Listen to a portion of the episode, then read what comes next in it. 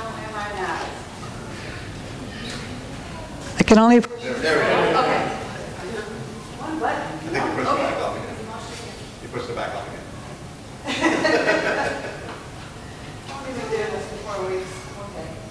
Am I on now? There we go. Okay. All right. So we're ending up this week, starting with goodness. Remember, we flipped gentleness and goodness because I wanted to have more time with goodness. So goodness feels out of place on this list of the fruits of the Spirit because thinking about it, how can there be any good in me because I know my shame? Or this entire word good doesn't belong in my broken life. Or I work so hard at being good that I'm exhausted and I still feel unloved. Or I try to be good and I never feel like enough. Like there is nothing good in goodness when it comes to my life. So we have a lot of baggage attached to this word goodness that we're going to unwrap here together. Because goodness is a fruit of the Spirit. Goodness should be a part of the Christian life. We should ooze goodness. But it is easier to try to be good than to just ooze goodness. To do those good works as a means of showing our worthiness, so maybe we can believe that we're actually worthy, is where goodness trips us up. Do you realize, according to really good statistics, that 55% of Americans believe that their good works will get them into heaven? 55%. This is yet another way we try to control our faith, by doing all those good works so we can get our way into heaven. Like, we don't need Jesus to get into heaven. We're going to do it on our own. Or, more likely, I don't need to deal with my shame with Jesus, so I'd rather do it on my own. Instead of simply living our lives out in the truth that we were just simply created good from the very beginning. Instead of understanding that we were created good, we try and we try to be good. We disguise our hustle by saying that this is the fruit of the Spirit. We hustle and perform, over covering our cracks and imperfectness with our good works. We exhaust ourselves doing this and still feel like we are never enough, or we're never loved, or we're never good. Is this the hustle of your life? Believing that if you can get yourself together and do things better, maybe closer to the scale of perfect, you will then be good. So I've got a truth for you to really turn this around, I hope. It's out of 1 Peter 2, 9 and 10. It says that you are not like that, for you are a chosen people. You're a royal priest, a holy nation, God's very own possession. As a result, you can show others the goodness of God, for he called you out of the darkness into his wonderful light. Once you had no identity as a people. Now you are God's people. Once you received no mercy, now you have received God's mercy. This verse here, you guys, is all true about you. You are chosen. You are royalty. You are holy. You are God's very own possession. And from that, we show others the goodness of God when the broken life allows God's light to show through the cracks of your life. Because you are God's person first. God says to you in Romans 5:8, but God showed his great love for us, sending Christ to die for us while we were still sinners. We got this love before we even tried. In our cracked brokenness, before we ever try to clean ourselves up, we still got this love. We were a faulty, cracked mess, and he still loved us. People, we are imperfectly together. And as our faith grows, these imperfections become less, while at the same time new ones get revealed in us. This is what faith growth looks like. Like, the truth is, we're never going to reach perfect. But we just continue to grow and grow the fruit of the Spirit, and the growth of this are these vulnerable fruits that come out of our lives, which will always challenge us. And this is good. This is goodness. I want you to hear this sentence, because this is the crux. Those who have a strong sense of love and belonging have the bravery to be imperfect. Understanding that this imperfectness is continually growing in our lives. This fall, I'll be celebrating 40 years as a Christian. I'm over 40 years old. I know you didn't believe that. I looked 35, right? If I was still in my same brokenness from 40 years ago, that would not be growth. Nor do I think would you like me. 40 years of that same brokenness. But I'm growing. I hope these past few weeks you've seen my struggles, you've seen my growth, my imperfectness shared here. That it's current and growing. Please show us your cracks so we can see God's goodness coming out of those cracks. Stop your hustle. You are enough, and that is endearing. And I use that word on purpose, because think about the people you really love and respect in your life. Sometimes you see their cracked mess and you see how they handle it, and you're drawn to them. So when I say that, if you can show us your cracks, we're not going to say, oh man, you are so full of shame. No, we're going to see God's goodness coming through you, because you're growing in this fruit. You're growing in this goodness, and seeing God's goodness shine through that crack draws us to you. It makes you endearing. It makes you real. It makes me think, I can grow my faith because you have grown your faith. This is goodness. So while I have you uncomfortable about having your hustle revealed, let's move on to faithfulness. Because faithfulness is full of vulnerability. So my favorite definition of faith is taking the first step even when you cannot see the whole staircase. Think about that. Often we can't see the whole staircase because God is so silent. Sometimes he's silent for a long time. Have you ever prayed, why are you listening so quietly, Jesus? Have you felt that? Some people, especially when the pain is so real, find faith just to be stupid. It would be so much easier to continue controlling your faith, taking it on, taking control over your life, than to stay in this, I've only got one step before me, I have no idea what's coming, and to hang on in that faith. It's easier to take that control back, to try to put God in a box, to try to put our faith in a box, to just say, God, I'm absolutely done with you. So let's flip this for a bit. If this is the fruit of the Spirit is our faithfulness, I want to show you how God is faithful to you in every season of your life, whether it's winter, spring, summer, fall. He's loud, he's quiet, he's faithful to you in all these seasons. 1 Peter 4:18.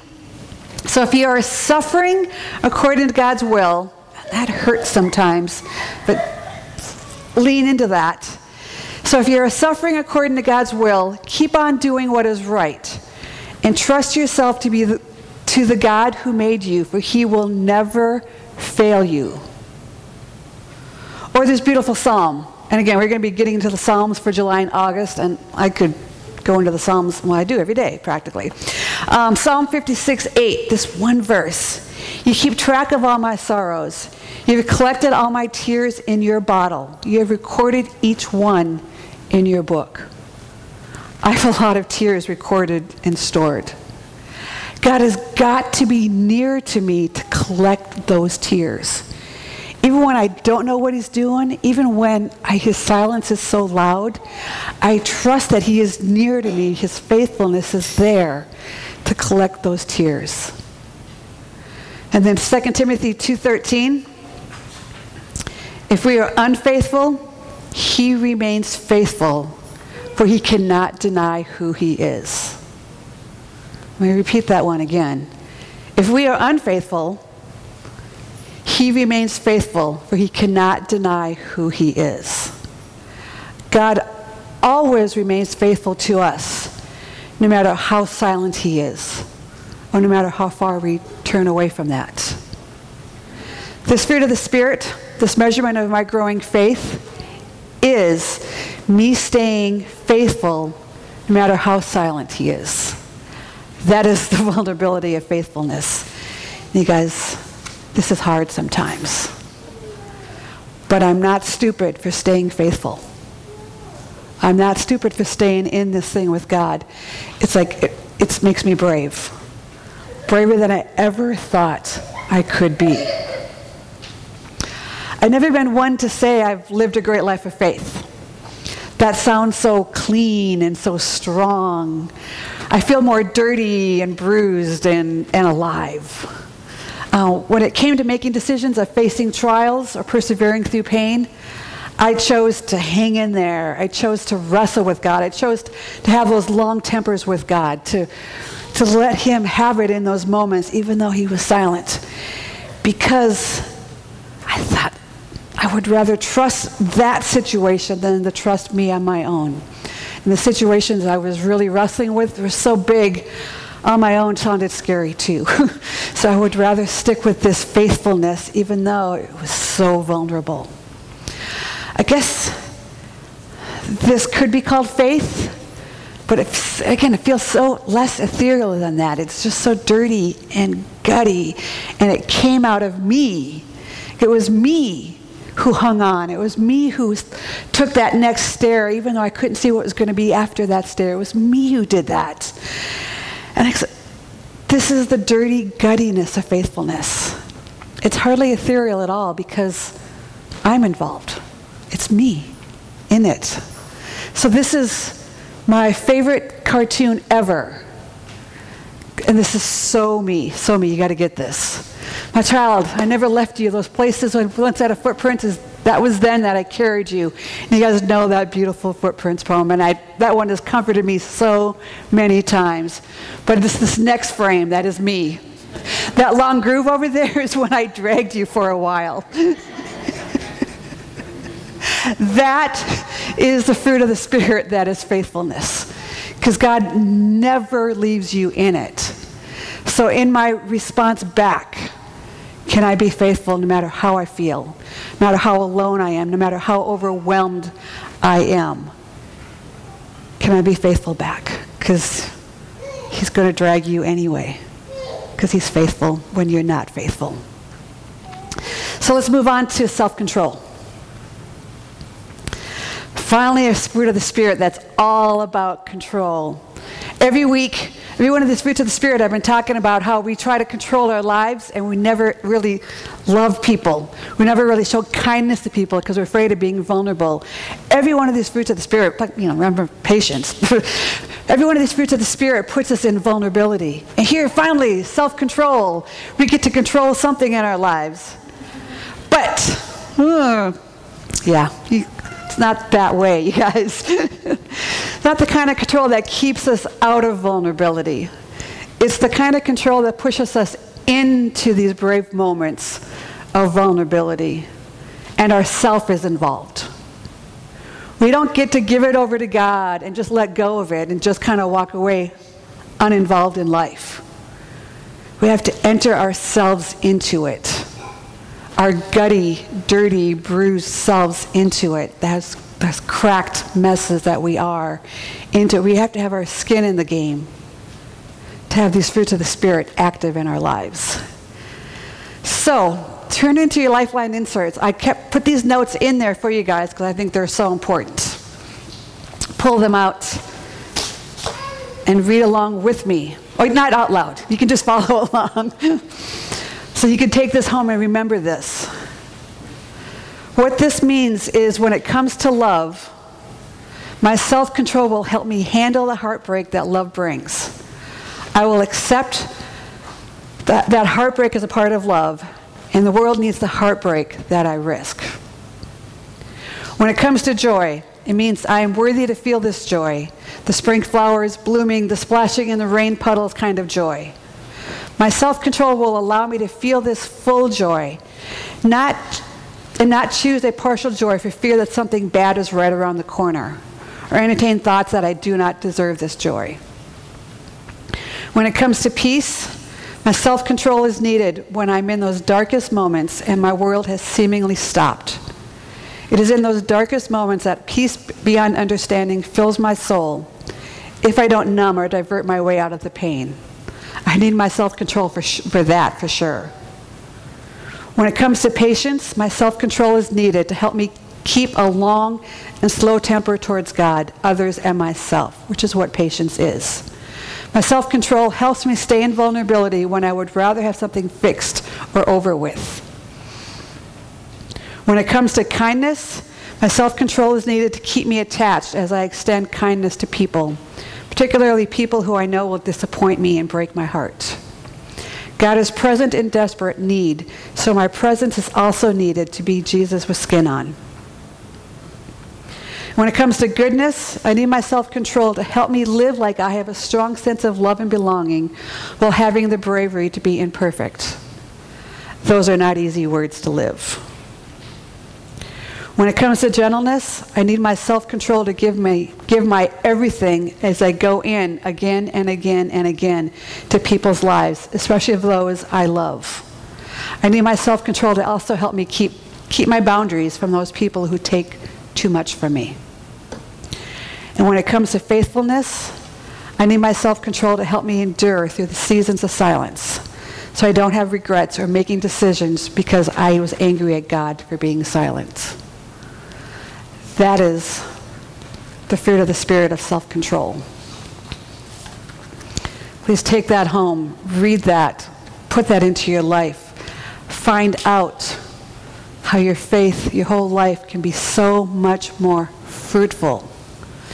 I want to close this series on a quote that you may hear me preach a lot because it's a pretty core one to me. It's from Mark Twain.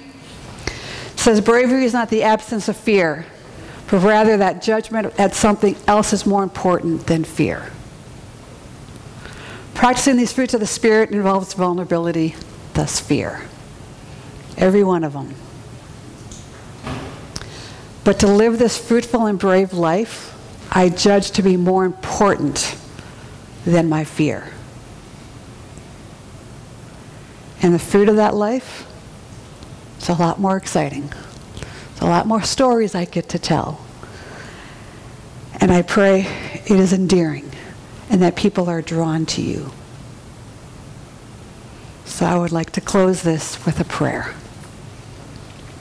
Heavenly Father, it's been a good month together, hearing how things like we assume love, joy, peace, kindness, goodness, gentleness, faithfulness, and self-control, how we think we've understood them, and now they've just been flipped. And the challenge has been set. I pray that no one who's heard these messages can live normally again, but they will find themselves judging something more important than their fear, something more important than their comfort, but that they're finding fruitfulness and a life that is endearing to others and all these possibilities of your love seeping through these cracks and oozing goodness in ways that have never been thought of before. I pray for those specifically who struggle with striving and hustling for their faith, hustling for their acceptance, hustling to feel like they're enough. I pray they come to understand that you are enough and that before they became enough, you already gave them your love. What Romans 5:8 is all about. That seeps in this hustle and this struggle, lessens and their faithfulness grows. There are voices in our heads, God, that are going to be quieted because we're going to lean into these fruits of the Spirit. And I thank you for being the louder voice than those voices that have held us back. May your Holy Spirit, that voice, continue to guide us and lead us forward bravely. And may we be telling stories that we never thought we'd tell before, because our skin is in it. We're in this. And the world needs the heartbreak we risk, and we're willing to do that. In your name, amen.